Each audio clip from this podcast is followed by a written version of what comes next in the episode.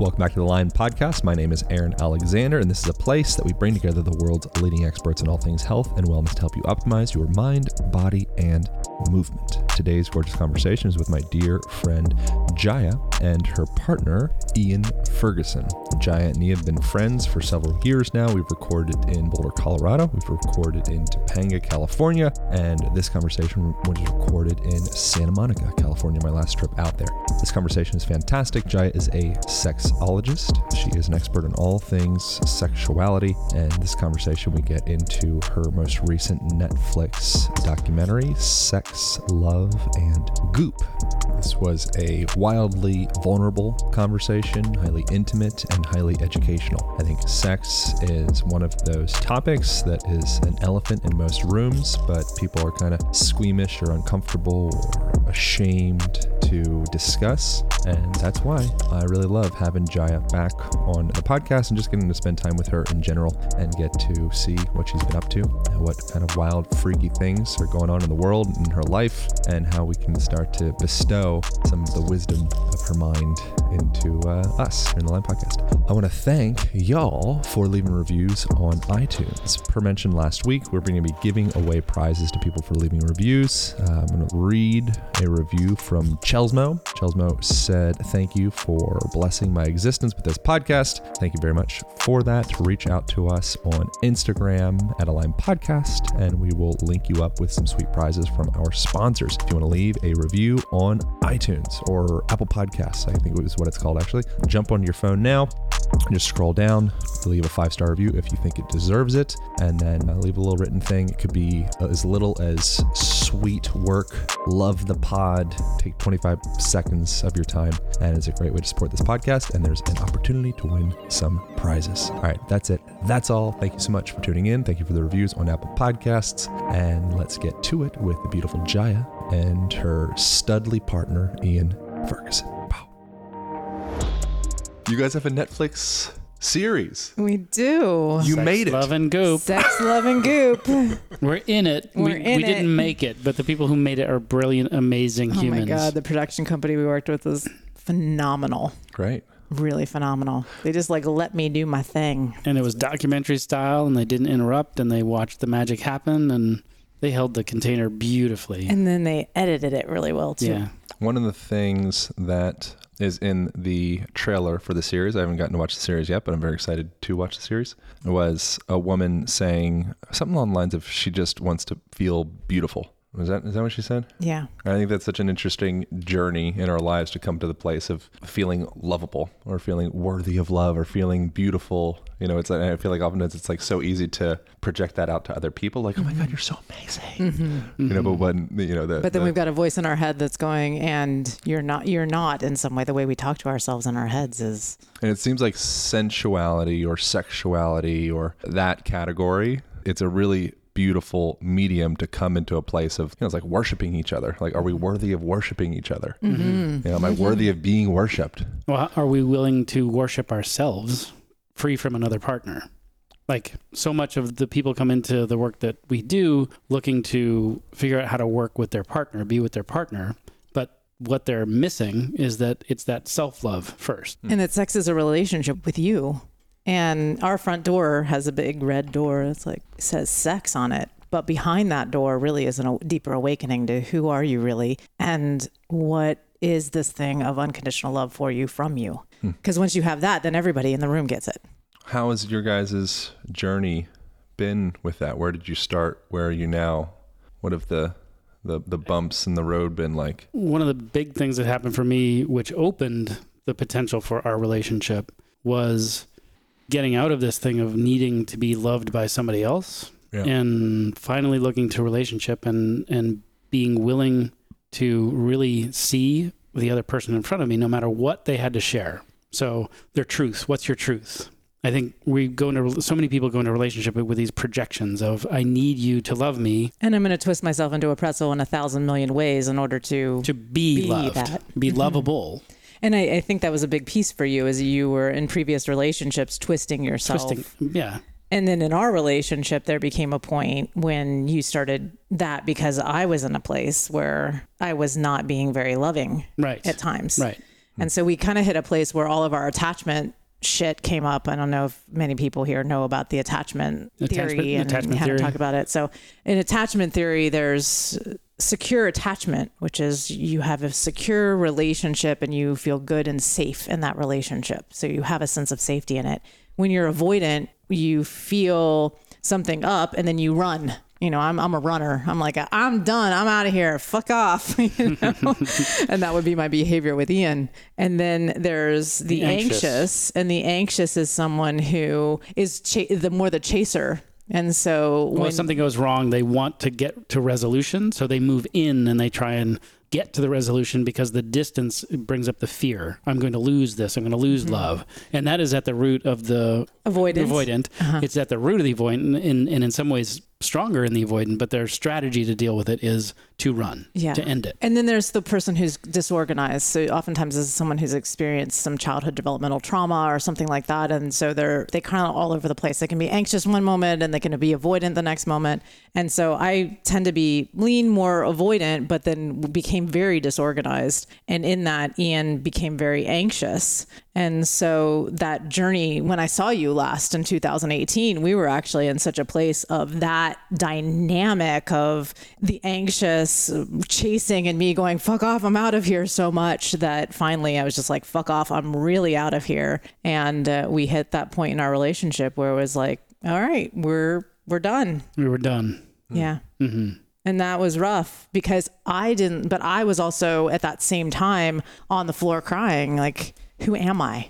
What is truth? Like, I was in this deep, in 2017, I'd hit all my boxes. Like, I'd checked all my goals. Like, here I was, I'm a successful sexologist. I have all these books I've written. I'm a best selling author. I'm an award winning sexologist. I have the house and the kid and the life and the amazing partner. And I went into Dr. Daniel Amen's clinic and had my brain scanned because I was like, what the fuck? I don't feel fulfilled. I have everything that everybody says I should ever have in success. And I feel like crap. I feel depressed. And that's when I got diagnosed with CPTSD, which is complex post traumatic stress disorder. And when they looked at my brain, it, it was a traumatized brain. And then it was this journey of like, well, what's true and who am I? And it was like the dark night of the soul people talk about. And I'm on the floor just like, what is going on? And the other, Crying. the other piece with the CPT, CPTSD is that the diagnosis is that it's incurable. You can't do anything Well, about it. Well, mine was not everybody, but mine was a treatment resistant form of CPTSD. Like you're just going to have to, and I'd manage this. You know, I knew I had trauma in my history, but I'd managed this most of my life with EMDR and somatic experiencing and some of the things that we do to manage trauma. But it seemed like it was just getting worse and worse and worse and worse. Hmm. And that's where we were when I last saw you. What did what did worse actually? What did it look like? as? Yeah, what did, what did that look like? Feel like? Yeah, I mean, so it was these these pieces with Ian of he'd come to me wanting resolution of some conflict, and I would just be like, "I'm done. I'm out of here, and I'd run Another, away. another piece to that. I mean, we're getting really vulnerable here. We are getting really vulnerable. Let's just go for real. it, man. It. But another piece of that was because of the trauma background, any actions I was taking at that time Looked like abuse. looked like abuse. Like me just raising my voice or me moving into your space to try and get that resolution. Right. So Bessel van der Kolk in his book, The Body Keeps a Score. Have you read that one? Yeah. Yeah, I'm a big fan. great I cited it in mine a bunch of times. Um, He's like one of my favorite people. Yeah. So, chapter seven, what really struck me, I, I started reading this book, and chapter seven, there was a picture of kids and their dad fixing a car. And he talks about how you see the world when you have a traumatized brain, the way that you see the world, those kids would see the car's going to fall on the dad, the the, The little kid handing the tool to her him with a father who's going to beat his head in. And right so they see trauma and that was the way that i saw the world at that time was trauma and ian the person who loved me the most was now the person trying to abuse me. So if he raised his voice i had nightmares. Just every night it was like i'm dying. I would have the nightmare where just horrific deaths like one that really sticks out to me. Anybody who has trauma trigger warning coming. And i had this one dream where i was being drowned in a toilet like my head, like those kind, like really just horrific. And I'd die. I'd actually die. and then wake up and like like panic. So there was the nightmares, there was the skin picking, and these are common CPTSD things. You know, you pick at your skin, you you have nightmares, you walk through the world because your your system is stuck in the traumatic event and has not gotten out. But I didn't know all that at that time. You know, it's just like, oh, I'm just yelling at my partner saying "fuck off," I'm out of here. and you're an abuser, and because you raised your voice at me, you know, because my filter was so off. You're probably familiar with Peter Levine as well. Oh well. yeah, Are familiar yeah, with Russell yeah. Somatic experiencing. Yeah, in his book "Awakening the Tiger," Mm-hmm. he gets into this, and there's other other people that have gotten into this as well. But how we'll continue to seek out traumatic scenarios as an opportunity to essentially like heal the initial wound. And Yeah. so, Yeah. And, and so to Stan Grof talks about that too, like the Sure. COEX system, how your system is trying to heal it. So it keeps recreating the situation over and over again. yeah, and so it's interesting. I imagine being in that scenario where it does feel like you're under attack, or you know, there's holding a wrench up to offer you the opportunity to you know fix your car or whatever it is, and you think you're being hit. To ha- be able to have the clarity to actually see what's true, what's you know objectively happening right now, and what's not. It's a really interesting slippery navigation to really know what the hell's going on It's here. prismatic. Yeah. Mm-hmm. What's what's my what's my trauma and my wounding? What's subjective reality Mm-hmm. or objective reality? It's hard to parse. Mm-hmm. You know? Yeah. How have you guys parsed that out? Have you have you did you were you able to come to a place of witnessing yourself, Jaya, and saying, okay, this is this is me? Is this like how do you how do you do how do you start to, to gain the reflection of yourself in those moments? Well, I think a big piece for me was I had a lot of coping mechanisms, but I was never actually healing the core of what was going on or getting, I think the core of what was going on does have to do with that initial question you asked us, which is like, what's that journey to self love look like? What does that journey of healing look like so that we can have this securely attached relationship? And, you know, I had all the tools. I did meditation, I did all the biohacking things. Like, I had all those things, but they were just helping me cope. So it wasn't until, you know, it's a little experimental, little still taboo, I think, to talk about. But I was at an event for sexuality and someone there said, I had CPTSD and I cured it. And I was like, well, how in the world did you cure CPTSD? And she's like, yeah, I no longer qualify as someone who has CPTSD. And then she told me about MAPS and uh, MDMA therapy. And so I was like, and at this time, I was a complete purist and you know war on drugs 1980s i got the image you know of like the eggs frying in the pan and Your brain on drugs. you know yeah all that stuff like that was deeply ingrained in my system and i mean like i didn't even sh- eat sugar like that to me was like a drug too so i all the food control stuff was another that's a whole other thing i really disordered eating around it because i was such a purist Sounds like seeking control. Yes in a big way And when you when you grow up in a chaotic environment, that's, That's all you can do is I try and do. control. I would control external food circumstances. as a yeah, Yeah. as a way to to feel in control and my bowels. That was another real big one. Talk about getting vulnerable. Mm-hmm. Very Talk about my bowels now. What were you doing with your bowels? Okay. How does I'm one gonna- control? Are we really going to go there? one's bow- yes. Um, These are the things that are happening in people's lives, but we're not. We don't feel like it's like socially pleasant or acceptable to you know, Talk about. to share. Yeah. And then everybody's it just- walking then around just hiding in their and silo. festers and all that. And even if it doesn't necessarily resonate with someone specifically with like controlling their bowels or whatever, like we all have our shit Yep. you know and so to, i think that you know, to be the first person to take the mask off suddenly it's a It gives little awkward permission. uncomfortable at first but then it gives permission for the next person Yep. Yeah. Absolutely. Well, this is very interesting. I don't know if I've ever talked about this publicly. Boy, he's, he's like the master interviewer. I know, over here. know. Um, um, so when I was little, I would hold so that like it was a way of the only thing that I could feel c- control, like Ian said, because so many things were so chaotic, was to hold my bowels. So I wouldn't go to the bathroom sometimes for six months. What? Yeah, it's amazing that I'm alive. amazing that I was. I was impacted all the way up to my breasts oh god from not going to the bathroom. i've and- never heard of anything yeah, like they would have to do like I had to have like surgery stuff, like some kind of minor surgery thing to like get me unimpacted, and I would do this over and over. is it like a syndrome or something do they have put a name on this No, it's just trauma. It was a way for me to cope with the trauma. And so so I wouldn't go to the bathroom and then I did this all the way up when I went to college, I wouldn't go to the bathroom at the dorm. So I would wait until Christmas break when I went home to go to the bathroom. Like it's, it I don't even know how that's how that's. and I possible. even when I met Ian, when I met you, it was still like I was just like, oh, maybe it's just me. Maybe you know, maybe I just go to the bathroom once every two months. Why do you do you think there was something like there was something wrong about defecation? It's like not beautiful. It's not, or do you just you wanted to be able to control something because you felt out of control? It literally was the trauma. But I didn't know it. It wasn't conscious, right? It wasn't conscious, but it became a habit from being very young. There are other layers to it as well because you had that going on, but then they would use what were the drugs they would give you, Codeine, Codeine. and Vicodin. which affects your ability to to, The Vicodin was affecting peristalsis. peristalsis in the digestive tract. How did that go? H- How did I turn that around? Yeah.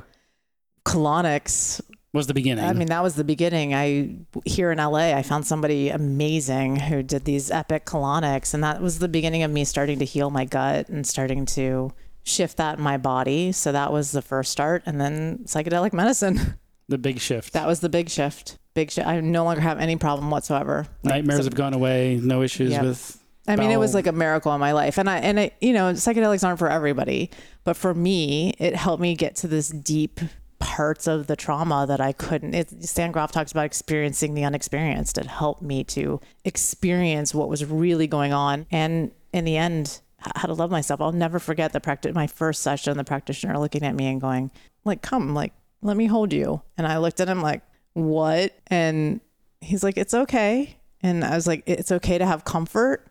He's like, Yeah, I'm going to cry. And I was like, Love, it's okay to be loved. It's not my fault that I had this experience. It wasn't me. It wasn't my responsibility to stop my parents from fighting. Like all these things that started coming up. And that was like the breaking moment of like, it's okay to be loved.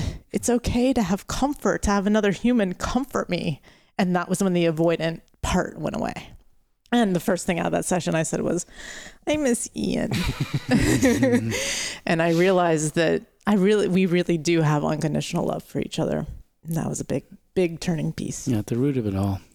Yeah. hmm The scales fell off. So I can poop now.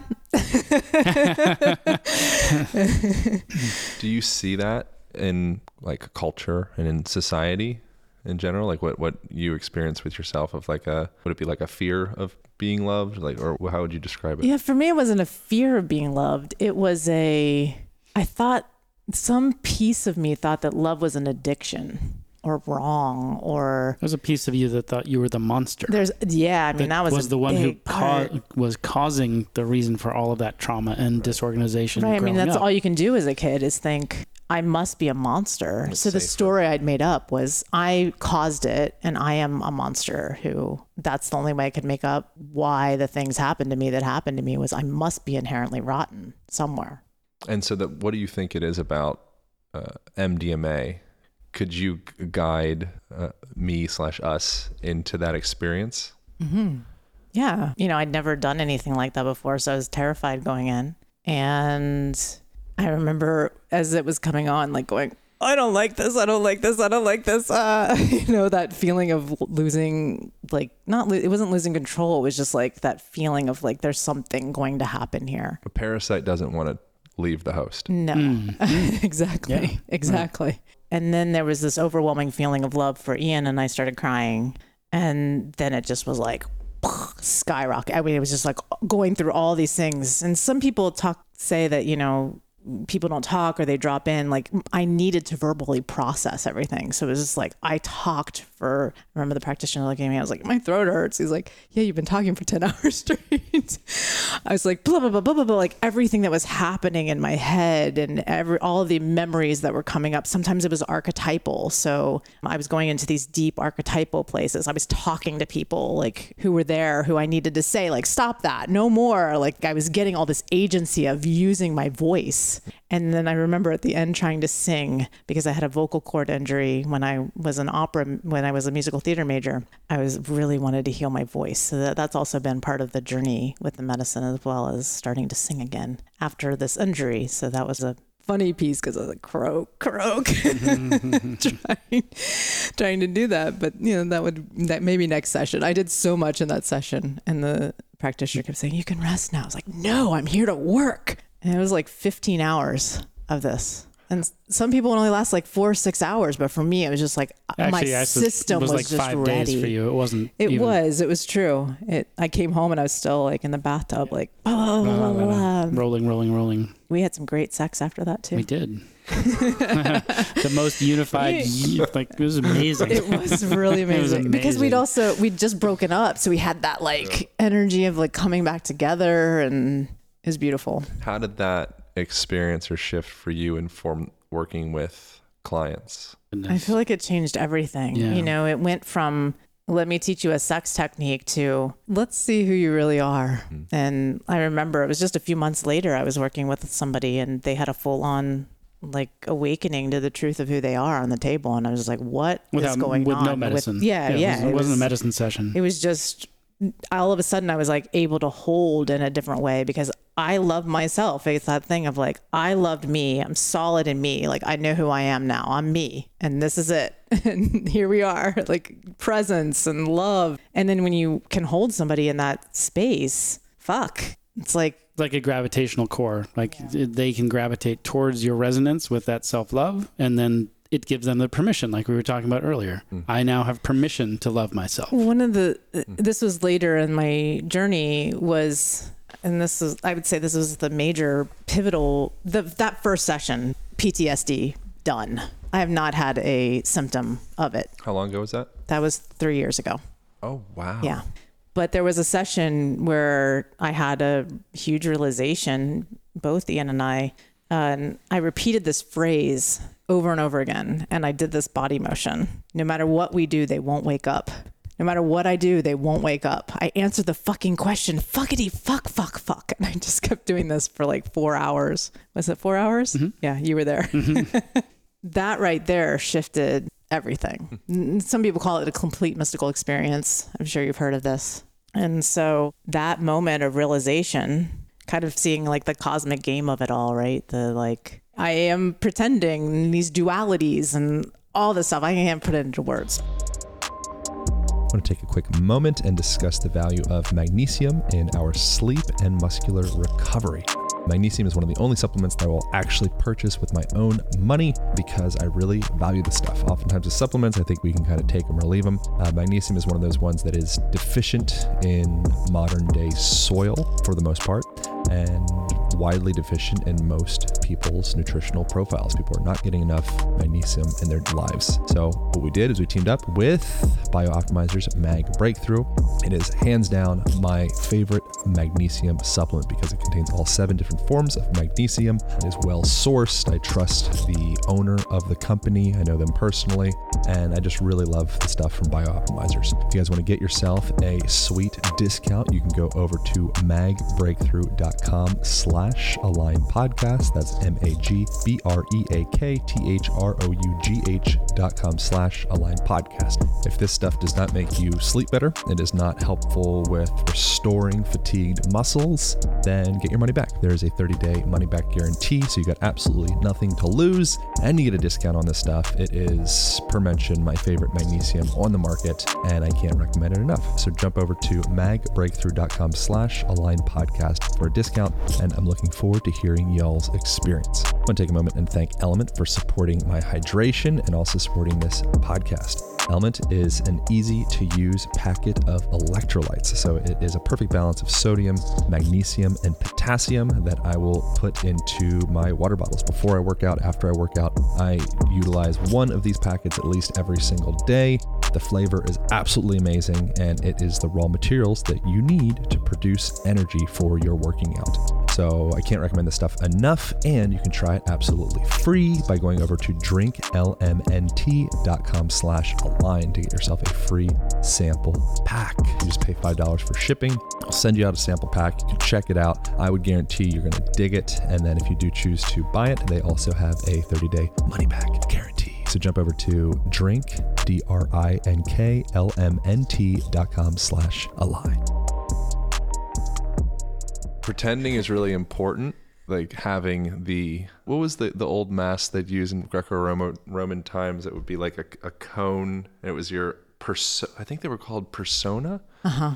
Is that right? I've heard this. This is a bit from Alan Watts talking about that. I'm pretty sure persona, the original term for that, it might be another word, but I'm pretty sure it's persona, was the masks that they would use. And it would be like a conical thing to project out mm-hmm. into the audience. But the mm-hmm. persona literally was the mask. Right. Mm-hmm. And so I think in, you know, new age metaphysical type conversations, we can sometimes like abandon the persona, you know, and like, oh, it's bad and like romanticize Mm-hmm. Not at like, all. the ethereal, The persona is a but gift. it's a beautiful thing. It is a gift. yeah.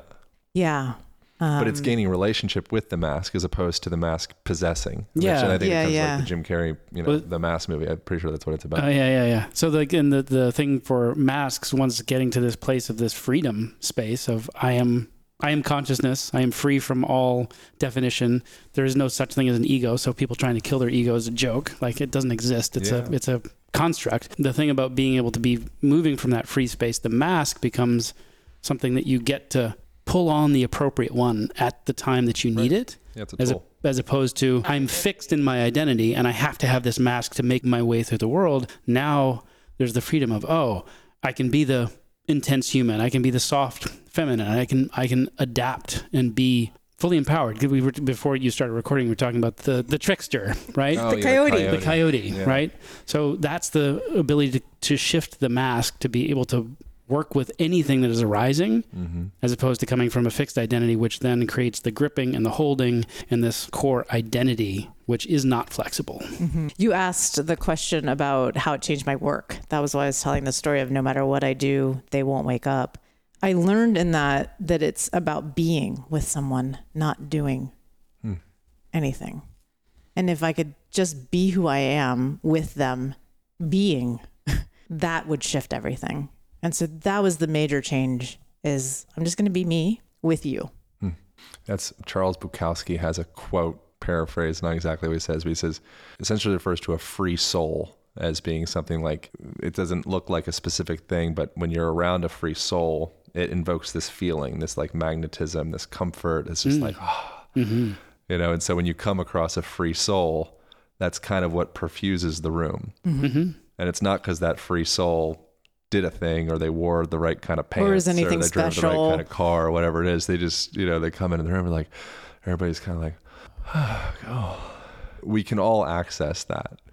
We are we are all that. We are all that. Mm-hmm. Yeah. More unnecessary. I'm being excessively quotacious. I apologize, but Ram Dass. I can't do a podcast Dass. without I love Ram Ram Dass, Who said, "Who you think you are is vulnerable, and who you are is invulnerable." Mm. So who you are is is that that free soul. Mm-hmm. That's who you've been all along. All along. Yeah. Yeah. And then what, whatever the, the function, you know, of who you think you are, at some point, this belief system of who you think you are was, you know, imposed on you for, you know, whatever reason. Right. Mm-hmm. And so It's let's not a talk bad about thing or a good thing. sex in that. And so that's where I think it's really interesting with the masks and sex as a medium to come into deeper truth with yourself or healing. You know, you literally, you know, say like Dom, you know, who, who's the Dom and who's the sub and, mm-hmm. you know, whatever kind of costume or mask, or I'm a police officer, or I'm, you know, whatever, whatever you're into, you know, it's like you, you literally have this interesting opportunity and it doesn't need to be overt, you know, wearing a mask while you're, you know, hooking up with somebody, but there's this opportunity to, you know, exchange roles within that and kind of play with different masks and releasing the shame of transitioning. Well, Jaya came up with a whole thing called powered erotic persona work, which is exactly that. It's finding those places that are buried, hidden, shamed, that you hid away and Reclaiming reclaiming them. like owning them once again, not through pretending, but finding that true core inside yourself so that you can actually adopt it and become it, live it, mm. and then gain more freedom with it. Yeah. So if you have shame around sex, what's the persona that doesn't have shame? And then being a choice to put on that persona. And how would that persona play? How would that persona move? How does that persona make love? You know, I have a persona that Ian likes to have sex more in the earlier part of the day, and I like to have sex at night. And I was like, I don't like sex during the morning, blah, blah. Like I was telling myself a story. And then I put on a persona who, you know, if you you schmooze her enough, you give her enough with the right gold, things. She'll have sex any time of the day. Mhm. And her name is Luminara, so Mm. Ian would just, uh, you know, and she's she's also not from this time, so like she also has an archetypal piece of like the gold digger archetype, but she's very much of a queen who just likes to be lavished in gold. So if you give her enough gold, she will do whatever you want. Mhm. But you got to bring a her lot of gold, a lot of gold. So we would have sex in the morning, and then I liked it, and you know, so like Jaya's in there going, "Wait a minute!" Like I have this whole story that I don't like sex in the morning, but Luminara has sex in the morning, but it's still Jaya. you know? So I kinda feel like funny. it's an interesting thing. Like the in in theory, that sounds lovely to be able to just take on a role of confidence, you know, or like I'm just going to play the role of the free soul. Mm-hmm. Thanks, mm-hmm. Bukowski. Mm-hmm. You know? but in the actualizing that and being able to to step into this role, I feel like that's you know it's a it's a you know it's a whole nother level. Mm, there's a process. I mean, this particular thing has a whole process of being able to adopt those things as authentic. It's not the you know, Yeah. police officer. I'm a police officer. It's it's what is the energy of police officer? How do they walk? How do they breathe? I had one of my big revelations, and it was only like three or four years ago. We have this the whole thing of your blueprint types, and Yeah. you have different percentages. And my sexual is one of the blueprint types was either a zero or seven percent. and of course mine's the highest. Mm. I'm highest in sexual, And I didn't know, like, okay, well, why is this? Like, kinky's really high for me, sensual's really high for and of course kinky's lowest for me. Yeah. So we had, that's a whole other story. but what I realized a few years ago was I had this whole story that I, of the good boy. Like projecting my sexuality and my desire onto somebody that I'm turned on by is a bad thing. So I internalized this in myself. And one of my personas was a character named Sly. And he is not, he's like a 1940s complete objectifier. Like if you took him out in modern day society at the bar, he would be getting in big, big, big trouble. but I was able to start to work with him to release this whole sexual shame thing and own the objectifier, own the part of me that would just go in and claim the thing that I want sexually. And that completely affected my dynamics within our blueprint. Do you remember when you were first putting on Sly and we were in that hotel in Hawaii and you just like walked out naked and you were like just strutting? Mhm. And I was like, whoa, who's this guy? You know, because of course I'm wanting that from him in our relationship is more of that like sexual who Right. just like owns his cock and and then you reclaimed it. Yeah, and realizing that there was this buried thing that I didn't even realize was there that was sexual shame. Like just shame of my own desire, my Or- own craving. Or as a person with a cock, like I'm gonna get an erection randomly. Remember we Hmm. Yeah, were yeah, talking yeah. about that too. Like, oh God, like hiding that you're the, turned the on. random erections, which maybe you experienced when you were in middle school, and like you get a Still, still I have an erection. good for you, good for you. no,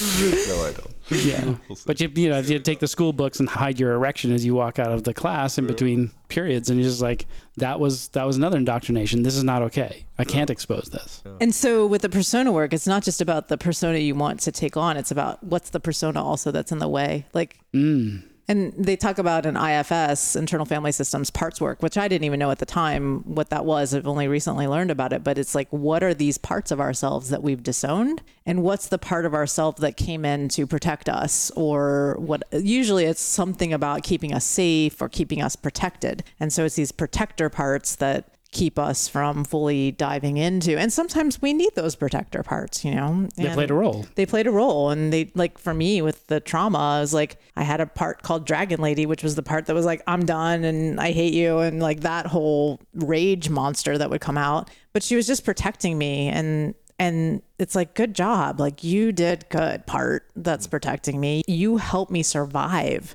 all and, of that and now you're not needed. And now we can chill out Mhm, right. chill the fuck out and let this other part come up Have you guys studied at all or been exposed to uh, Gestalt therapy? oh yeah. Mhm. Where you're like putting, you know, whatever we put Person in the yeah, chair into a pillow or Yeah, yeah, whatever, and exactly. or that part of yourself. Mm-hmm. It's really effective. Mm. It's really interesting when you start to parse out those different parts of ourselves and actually put it into tangible, tactile models. Yeah, I had a therapist years ago who started definitely was doing that work with me, putting my dad in the chair, putting my mom in the chair. Yeah. you can also put money in the chair what's your relationship with that Right. dynamic you know Mhm. Have, have you guys incorporated? I mean, it sounds like you obviously have incorporated that into sexuality and coming into comfort with one's you know, releasing shame. I think a big part of it for us is both of us have a theatrical background. Mm. I did a project in college called transformational theater that was like that. It was like theater drama. And uh, we just both love making, I think theater then allows it to be play hmm even more so and, and take some of that, but it can allow us to go deep. I did years of experimental theater, Grotowski work, and uh, so you're adopting these masks and you're really expanding your emotional dynamic range inside of a container where it doesn't have meaning, right? So it's a it's a game. So you get that freedom to again be putting on these masks. So I think we both have, like you said, we both have a freedom with it. Where for a lot of people, it's a big thing to even just step a little bit out of the identity and and adopt some other way of being. What's present, to use New Age language, for you guys now with your own levels of shame or insecurity, or like where are y'all at in the work? Because I think it's interesting thing in like podcast land or Instagram land or whatever. Like we all want this this static moment. This image is like a statue of like well, I was always perfect in every one of those static moments. But then when we look back, it's like, oh my god, I was so What a mess. what a mess. Um, so it's interesting to have that reference point of like, okay, like where am I at from looking at myself from the future? Like, I think the most succinct equation here for us currently is it's remembering and forgetting. Am I in a pl- am I remembering who I am, the truth of me, that I am this consciousness, that I am perfection. Could be a triggering phrase, but I am God. I am consciousness itself. That's the remembering state. And then life, the game, the infinite game, is constantly pulling. It's a game we've agreed to play, which pulls us towards forgetting, where an incident happens or a stress occurs, and all of a sudden there's an opportunity for those triggers, those things to come flooding back in. And all of a sudden, I'm at the whim of the anger or the frustration or the cortisol. But there's always the opportunity to shift back into the remembering. So the shame is, it's all transitory, like floating clouds in the sky. The shame, of course, can come in. I'm not free from it. There's moments around my sexuality where I'm still like, oh, but it's it's like a nervous system habit that becomes less and less and less and the muscle gets more and more trained to be in the state of remembering and found some very effective tools to to do that which aren't like deep processes. It's not like i've got to go in and now do 10 months of therapy or even go do a medicine session to find myself in a place of remembering. I've found those things. Sometimes it's simply just a shift. It's like turning on the light switch in the room. Like oh i went into darkness what do I have to do? How do I have to shift my Tell perception? them you're, you're one breath to rule them all.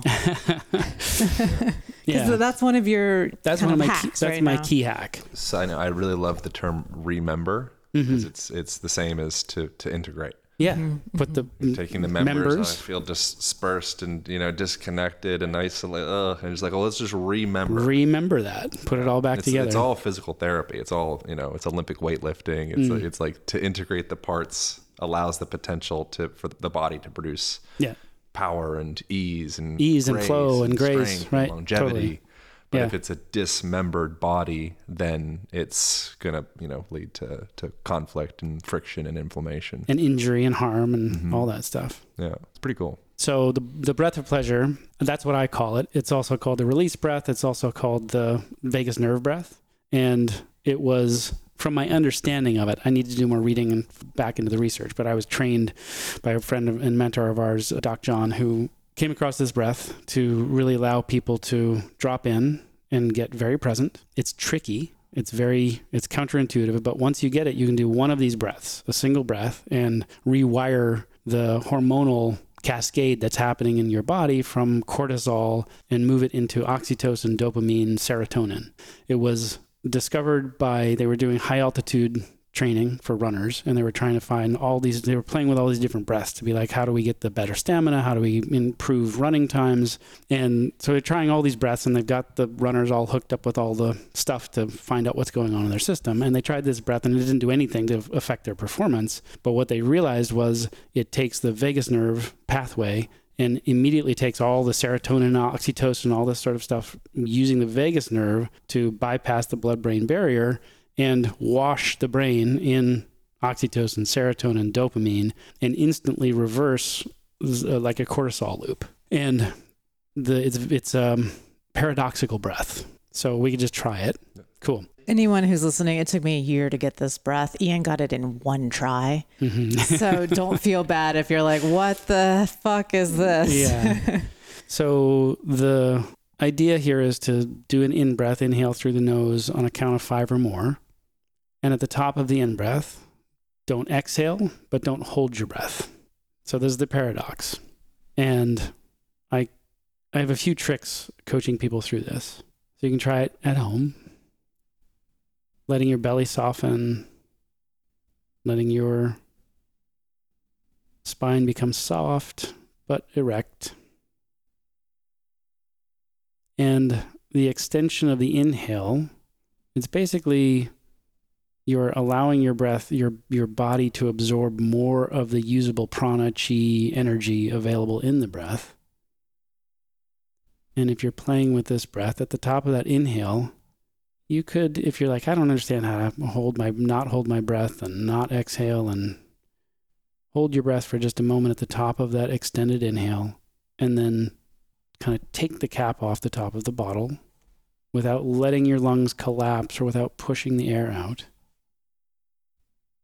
Letting your jaw soften, your tongue soften. You can leave your mouth open. You could even hinge your neck just slightly, tipping your head back just a little bit, not to create a break in your esophagus, but just to leave the channel open.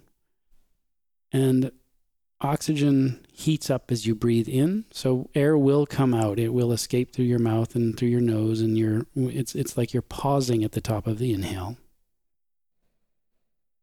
and then the other image that I've used for people because a lot of people have a hard time getting understanding this breath that's been very successful is imagine your diaphragm this whole cavity of your upper torso like a hydraulic.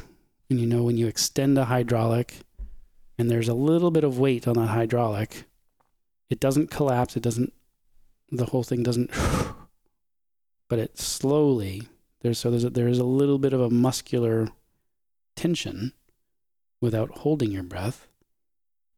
The top of that hydraulic pull of the diaphragm opening, bring oxygen into your lungs, release and you will notice that your stomach comes in, your chest depresses a little, but it doesn't collapse. And in the pause, you're simply waiting. You're you're simply in a place of, oh, well, when does my body need the next breath? And sometimes you'll get a fight or flight experience. So if you're having A little ex- bit of A little bit of panic. I recommend one of two things either just exhale normally and begin again. And you can extend that inhale to longer than five, six, seven, eight counts. And imagine your body, as, your lungs, as if they're what they are, in truth, a porous balloon, and they don't, the inhale doesn't stop at the end of your cilia, at the end of the, the capacity of your lungs, but imagine it as if the oxygen is pushing out, being absorbed, and exhaling through your legs, through your arms, through your neck, through your back. You're increasing your capacity to use more of the breath. And the other trick is at the top of that inhale is if you're you're not going for capacity breath, you're not taking an inhale to 100%. So if you feel that panic, another thing that you can do is just take a few more sips of air to let your body know, "Oh, I can breathe. It's okay." And what you don't want to do is have your body go into that fight flight and go into tension and more cortisol. Cool. You feel like what did, what experience did you have? Wow. Uh, there's there's a bunch of parts of it that I found to be really interesting. Um, my experience was uh, just one of ease, you know, feeling just like kind of like chunking down and feeling more comfortable, more relaxed. Hmm. Um, the part of it that I, I think is uh, interesting is I feel like, you know, our breath, you know, every yogi or spiritual teacher or martial artist or whatever says like the, you know, the breath's the governor of everything. Mm-hmm. You know, Bikram says the, the king of the nervous system, I think. Mm-hmm. There's like everyone's, everyone's had some iteration of the breath is like the rule over the whole situation, or it's at least integrated to the whole situation is really actually more, more, more true. Um, but that sensation of breathing in and holding and clenching, I think that's to be able to go to a point of being able to have ease and not like trying to muscle the breath, Mm-hmm. but coming into awareness of just you can effortlessly just be breathed almost. Yeah, right. Like you don't need to do it. There's Mhm. nothing to do. mm-hmm. That was the kind of thing that was coming up for me. It's like it's like an actual mechanical practice of getting out of the doing. I guess. Yeah, yeah, right. And it can start to cycle into a thing where it feels like it's nothing but an inhale. It's an inhale with a pause. And I call it the cookie. Like when you get the breath, you typically you'll have that feeling of the switch of the hormonal cascade to one of pleasure hormones. You get like a little oxytocin rush like at a the back of your hood. head. Yeah, some people describe it as a warm hood that kind of washes over the top of their head. And um, one reason why it's a, a main practice for me to come back into that state of remembering is it allows me to, to drop into diffuse awareness. Yeah. So, um, and it's beautiful because if I'm in a conflict, I've got the little edge with Jaya, or I'm in, I'm tense about something that is going on in work, or any at any moment, anytime, I can be doing this breath. Nobody knows. It's like I'm not announcing, or I'm not going into my meditation circle to relax myself. I'm just changing my breath, and conflict occurs to me as a contraction of energy, where all of a sudden we get focused on something that needs to be resolved, and then uh, resourcefulness and sort of being able to tap into all of the strands of potentialities that exist around us all the time becomes limiting.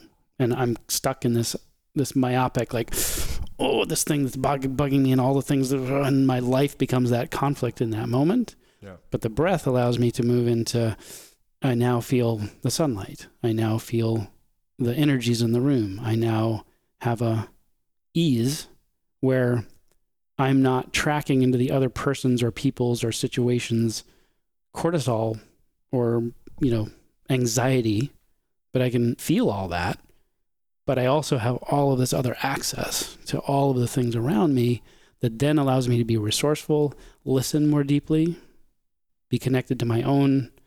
This is what's going on for me, what I, what I need at this moment, or to be completely in the service of the person there without having to manipulate or turn myself into the pretzel or try and figure out the solution.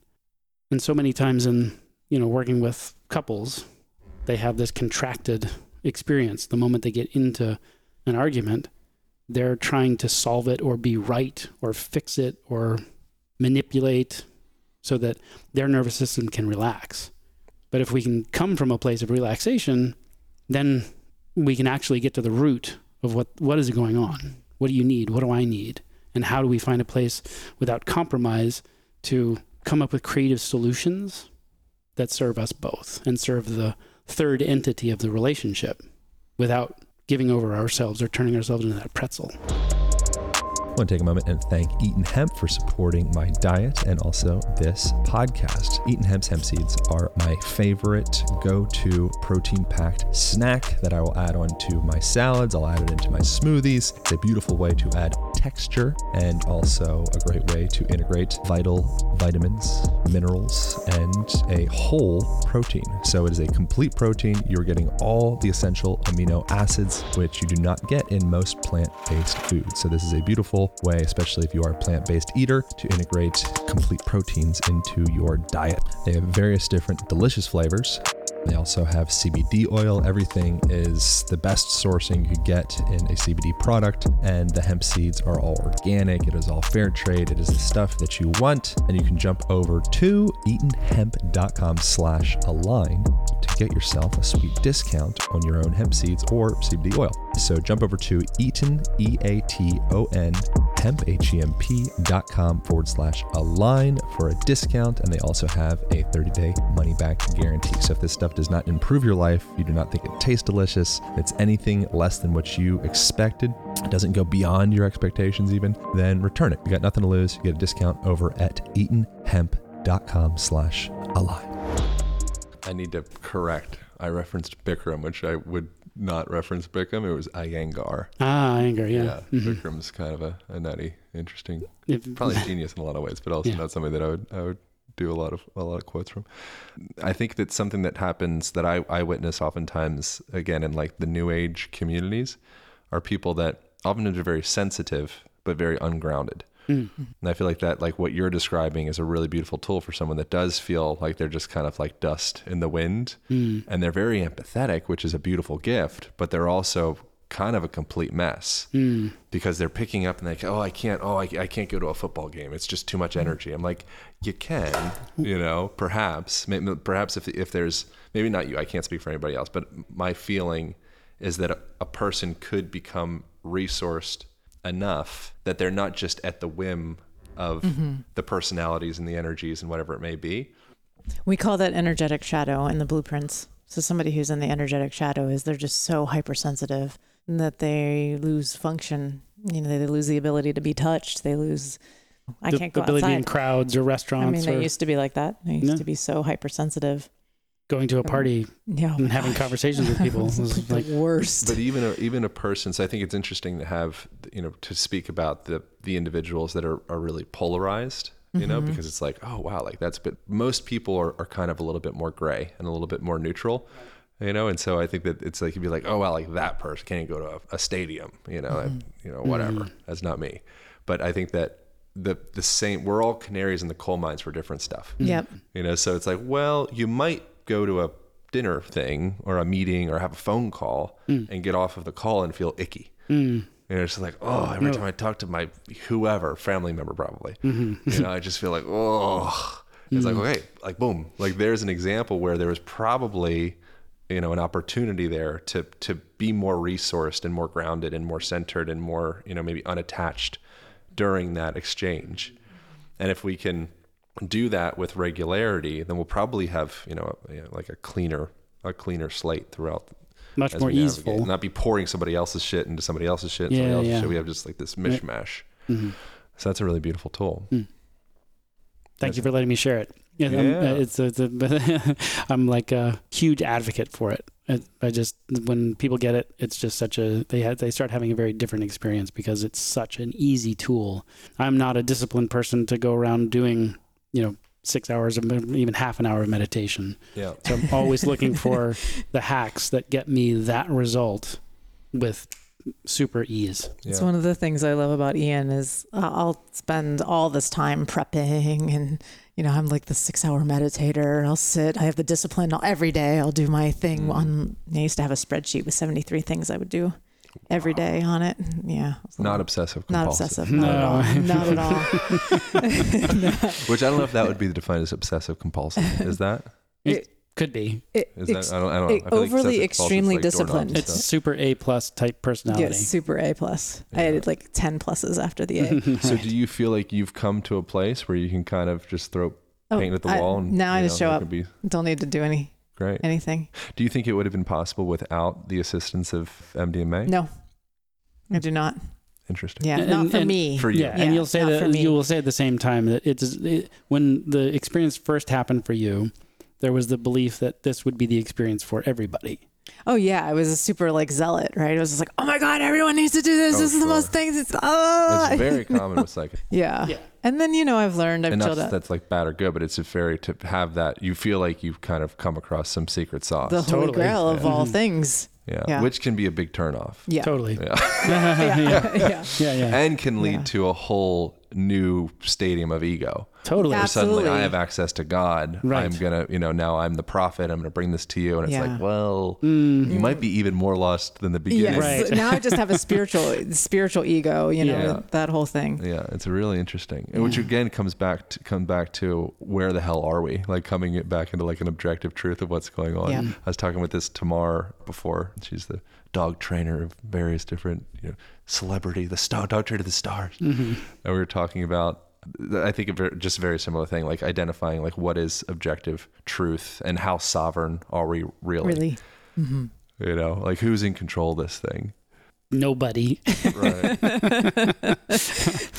giving over Or- and surrender. Or is it just happening? Like there isn't like anything in control of it. It's just what's happening. yeah. It's this. Yeah. what's appearing? and to come into a place of being able to surrender to that Mm. like i've had this experience since we're talking about psychedelics i've had this experience of having really feeling which i think psychedelics are kind of like a microcosm for what's happening in our mental emotional you know experience throughout the day anyway it's just all magnified Right. you know times like a thousand to that one point but i've had that experience before where i'm feeling like very contracted afraid like you know trying to like fight the mushroom or fight the you know whatever the ayahuasca or whatever it is um, which is you know not wise. You know, No, you're you have to you're never surrender. gonna beat- you're never going to beat the mushroom. Um, and then coming into a place of, of you know eventually just realizing like okay like my only option here really is to surrender and if it has to kill me or whatever it Right. is then then so be it. Like Yeah. that my mm-hmm. only option is to surrender. Mm-hmm. And then suddenly in my experience and this has happened multiple multiple times this is kind of same same recipe.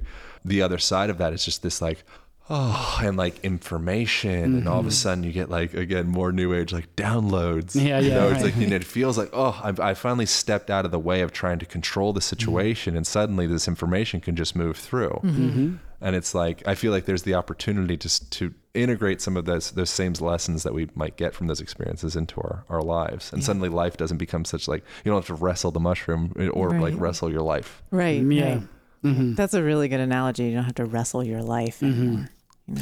I definitely Right. find that even you know we we're always in pretty find ourselves in intense situations um, just because of the work we do because of whatever like trying to expand a business all of Yeah, this having a show on Netflix. Having a show on Netflix. Intense. a lot of Running around doing all this media. And, intense situations and i don't feel nearly at the i'm not buffer i'm not batted around by the changing situations as much anymore like i used to really get into high states of tension and meaning making of how important everything was and now there's just a more of a gentle ease even if the situation i mean i'm not saying like i'm free from total freakouts right now, I feel like, you know, with the show coming out, it's like, gosh, I just stepped back into the matrix. Like, what is this world that I'm in all of a sudden? And I, I willingly am going into that because I think that there's an important message around pleasure and our healing and sexuality that we as a culture are ready to have the conversation. And that's something that I've always dreamed about. It's kind of like been my dharma has been And part of the matrix aspect and stepping back in is realizing how unwilling the society is still to Yeah. have that conversation. What do you think the purpose of shame with our sexuality is? Where do you think that comes from? What's the function of it?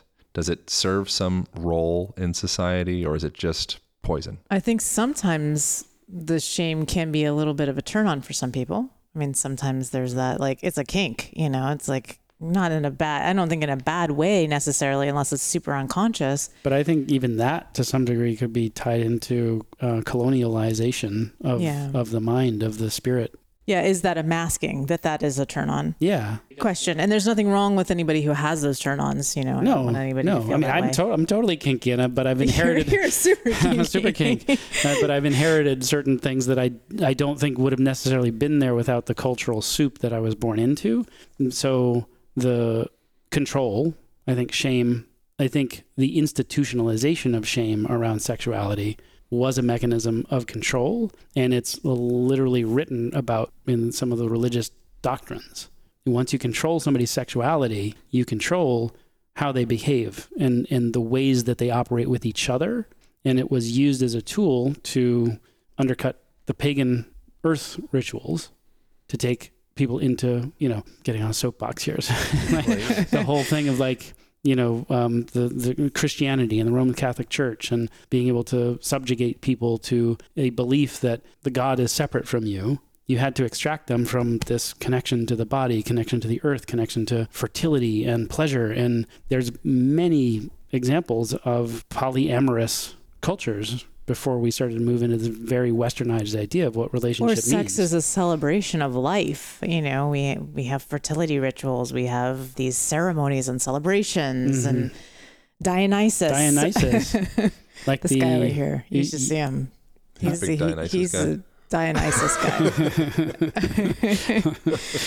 I always forget the names, the the rituals in Greece, the a Lucian or Elu- something. Elus- Elus- Eleusinian. Yeah. It was mixing, you know, psychedelics, and the women would all go up to the hill to celebrate with Dionysus, and the it was like a bacchanalian pleasure fest, right? So sex and pleasure, and and that was a You're gonna have to call this episode like "Sex and Drugs."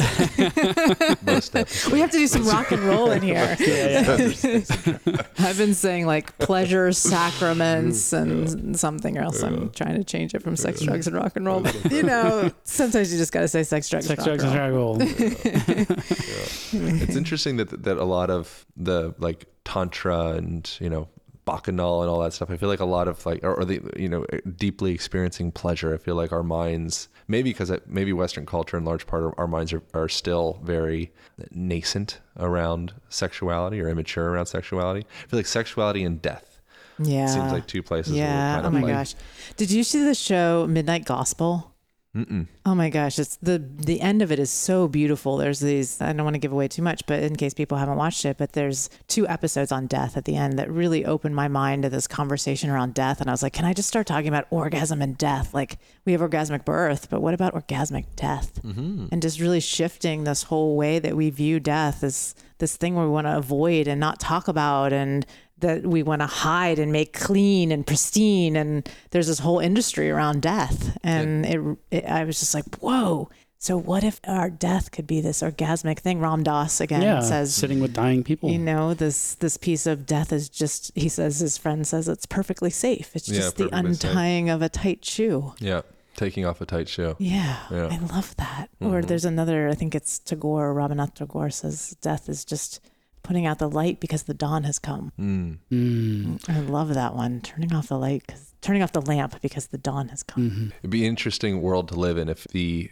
fear or contraction or resistance around death, or maybe transitioning out of your body, might be another Mm-hmm. you know way to way to say death. Because the idea of Mm. death, it's like I don't know, I don't know what death means exactly, but you certainly transition out of this body, Yeah. you know, for sure. And possibly this persona. Mm-hmm. And that there yeah, was the a big, perso- you put the mask down, Yeah. it gets recycled and you know repurposed, Mhm. and then you know probably some other whatever Picks comes- it you up. know, yeah. Puts it on, yeah, that's the only thing we know for sure is the mask definitely falls away. yeah. yeah Mhm. transitions. But it, I wonder it just, it would be an interesting world. I wonder what the what what it would look like to be in a place where you haven't at some point been indoctrinated with the idea that that transition is something to resist. Letting go of that indoctrination. Yeah. Yeah, yeah. Well, I mean, you hear the story. I have not sat with the dying. You've been, you know, working I'm with very interested in, the dying, but that. you, just the stories of people. I like sitting with transition. people as they're dying before they die.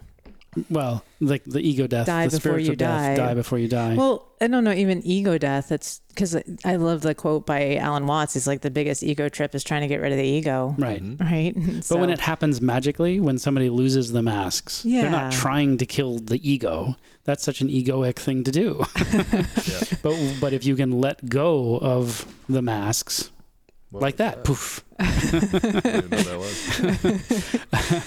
then then there's free. That's freedom. And but trying to kill the masks, that's just another mask. But the, the, the this, you know sitting with the dying, so many of the stories I've heard, Ram Dass being one of them, is like the room fills with light. There's a transitional moment where that last breath happens, and it's it's alive. I mean, it's beauty. It's there's nothing to fear. Yeah. We got to wrap up. On that, on that note On- of on death. death. No, Orgasmic this death. is sex, orgasms, and death. Wow. So I think sex, they're drugs, all and tied death. together. Hmm? I think they're all tied together. I think They it's are. every everything is Le petit mort. orgasmic. Le petit Yeah, mort. the little death. The little death yeah. is the orgasm. Mm. hmm Yeah, I mean, sex sex could be. I think like so many things, like dance could be a, a medium to tap into a deeper aspect of yourself, or maybe like truth. You know, like get into that the free soul. You know, Mm. Bukowski back to back to that.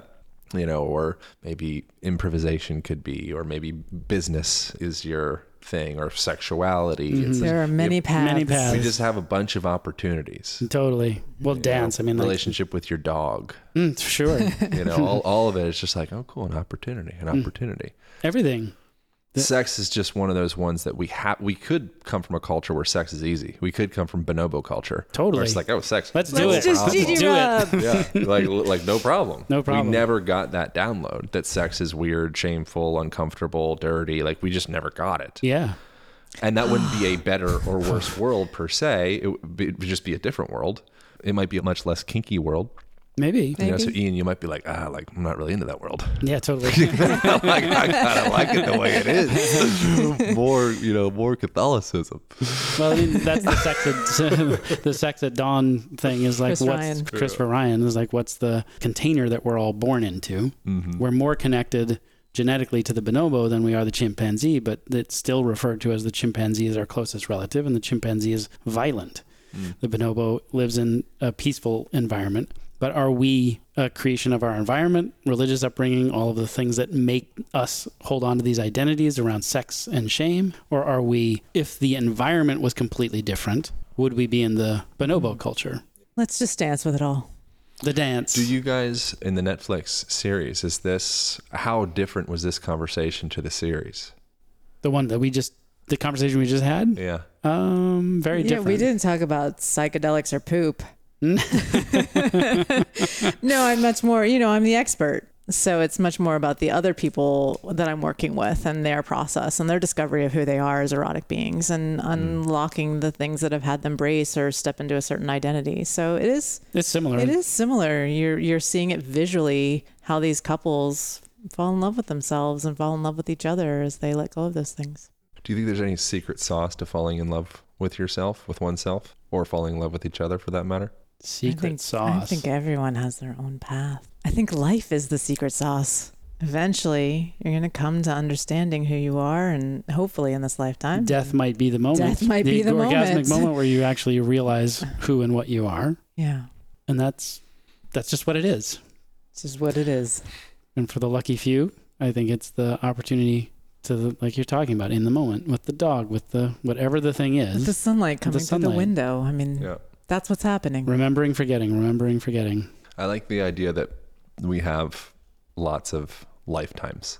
Again, this is all narratives, stories, you Yeah. know, whatever. We don't know Just if it's whatever, true, right? you know, already But let's make up a compelling story while we're at it. you know, but like this life is just like a little drop in the bucket, No, totally. you know, and we're so attached to that drop. But if you saw uh, the thousands, drops. thousands of drops and like raining, if it Mm-hmm. was raining, uh, you looked outside, you wouldn't be like the drop, like you wouldn't be so attached to that drop. You know, but you also maybe you know you see the whole world in that drop and you love it and value it and you see God in that drop And that drop is beautiful such a gift. Such a It's like- gift. So it's that it's that that that balance of you know seeing God in the drop, but also not being you know obsessed with the drop. I love being Holding a onto the drop. Jaya. Yeah, I I love love being, being a Jaya drop. I love being an I Ian like drop. Yeah, interacting with your persona. drop. It's working. I said this is a great persona. It's working. Yeah, yeah. This persona's happening. I got really lucky with this one. Yeah, I, I did too. Yeah. I love it. And being an Aaron. we're out here. Looks pretty funky. Looks pretty cool. We're, we're doing it. Yeah. Um, well, cool. I so greatly appreciate getting to have these conversations with you guys. Yeah. Mm. We This is the first time I've had to, got to have a three way. Yeah, we had a a three-way. threesome. I We had like a a threesome. It was a three-way. very We didn't do it in bed though. That's No. you know. I know. No, that's- that's What's up with that? We did it on the table this Next time, Yeah, around we the table. did it on the table. Where's the best place for people to go? I mean, obviously, go check out the Netflix series, Sex, Love, and Goop. Sex, Love, and Sex, Love, Goop on Goop. Netflix. That's right. And then jayalove.com is the main website. And we didn't even talk about the blueprint quiz or any of that stuff, but you can go to, Talk about it if you want. meh. I mean, we talk about it so much, relief to, to not talk about it, but Yeah. it is one of the great things of like finding out More of who you are. more of who you are and and that like it's interesting because all of these personality typing systems they aren't the truth so people will then take on an identity like we've got the five types we've got energetic sensual kinky sexual and shapeshifter people might take that quiz and be like oh i came out as kinky and now they've got this identity But what it just shows you is where you're limited in your sexuality, actually. hmm So If I'm kinky and I rate high in that, and I rate low in sexual or sensual or any of the other ones, And again, not that anybody's bad, wrong, or broken in that. It's just like, oh, I'm I'm more energetic, and that's how I'm wired, and now I know myself, and I can own that, and Lean into then it. Owning that allows us to step into new territory and live it. Yeah, and you just uh, you'll your partners are very likely going to be a different version, different soup of the different blueprint types. It just provides a language to then be able to find it to to bridge the mismatch gap And talk more about sex with and each talk other. more about sex. Yeah. And so that's eroticbreakthrough.com if people want to go take that quiz. Yeah it's such an interesting thing that we are getting to know ourselves as we're manifesting ourselves. You know? Yeah. Mhm. That's crazy. we, we have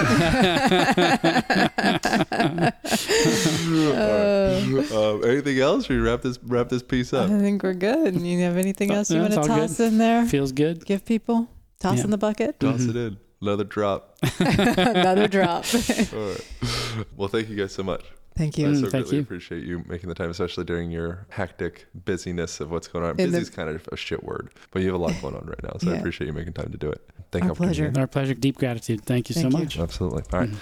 That's it. That's all. Over now. Bye. Hope you guys enjoyed that conversation as much as I did. Once again, I want to thank you so much for leaving reviews on Apple Podcasts. I want to thank specifically Chelsmo for leaving her review. Thank you, Aaron, for blessing my life with this amazing podcast. Reach out to us at Align Podcast on Instagram and we'll get you a prize from our sponsors. And we will be doing this each week. So if you leave us a review on the podcast, I will read a review and then uh, we'll send you out some sweet products from our sponsors.